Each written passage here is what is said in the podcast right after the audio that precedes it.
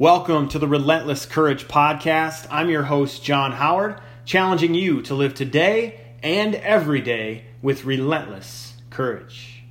All right, today we're going to talk about E4, exercise 4. So we've talked about the four pillars of health and success stress management, sleep habits, food choices, and now we're on to exercise. It's been a while since I've come to you, two months and one day, actually, as I've been looking back over things, so I thought a recap would be in order. Stress management, sleep habits, food choices, and the fourth pillar is exercise. And that's where we're at today. We've got five action challenges under that exercise pillar.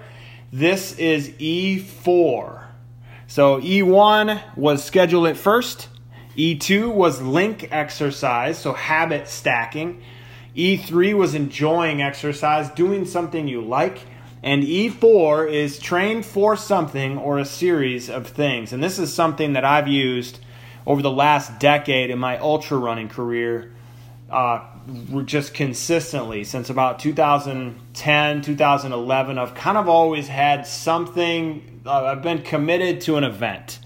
And 2020 kind of freaked me out a little bit with, you know, I'd signed up for a bunch of events, five 50K events, and none of them actually happened. No refunds. I mean, I get that part of it, but it was kind of a, a hit three, four hundred bucks out. So um, I signed up for a marathon this fall, was unable to attend due to getting COVID, uh, which I'm now recovered from, thank goodness. Uh, and here we are, episode number 60 today E4, trained for something or a series of things. Do you ever find it difficult to motivate yourself to exercise? One way to manufacture motivation is to train for something or a series of things.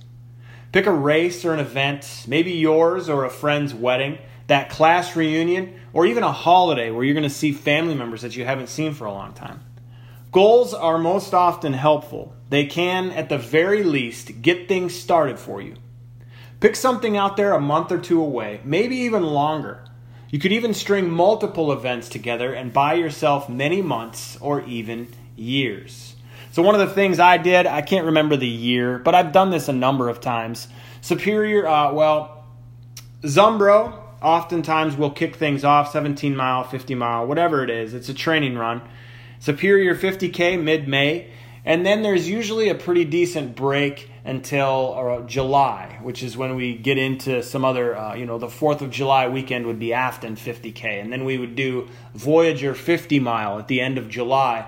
And then we would do Superior 100 the second weekend in September. And then we would kind of transition to skiing and we'd have a couple of events selected there the Vasaloppet, the Sleeping Giant, um, the Vas or the, um, the Birkebeiner one year. So there's always a string of things to keep us motivated. Pick an event to train for, and it doesn't have to be like a physical event. It can be something else. A vacation would be another example. I've trained a lot of people that are going on vacation to a warm climate. They want to fit into a bikini or a swimsuit um, or look good in it. Fine, that's something too.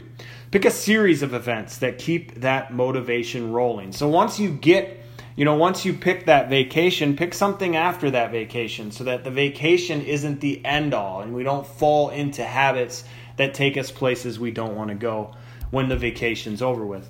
And then why is it important to you? That kind of answers your why. If you can pick carrots out there quite a ways, that will solve the why. That will give you the commitment. And where there is commitment, there is always action. Now, the cool thing is where there uh, where there is action, uh, action can inspire commitment. So start moving. Um, even if you haven't picked something, maybe it'll inspire you to select something hard uh, or cool for you to participate in and train for.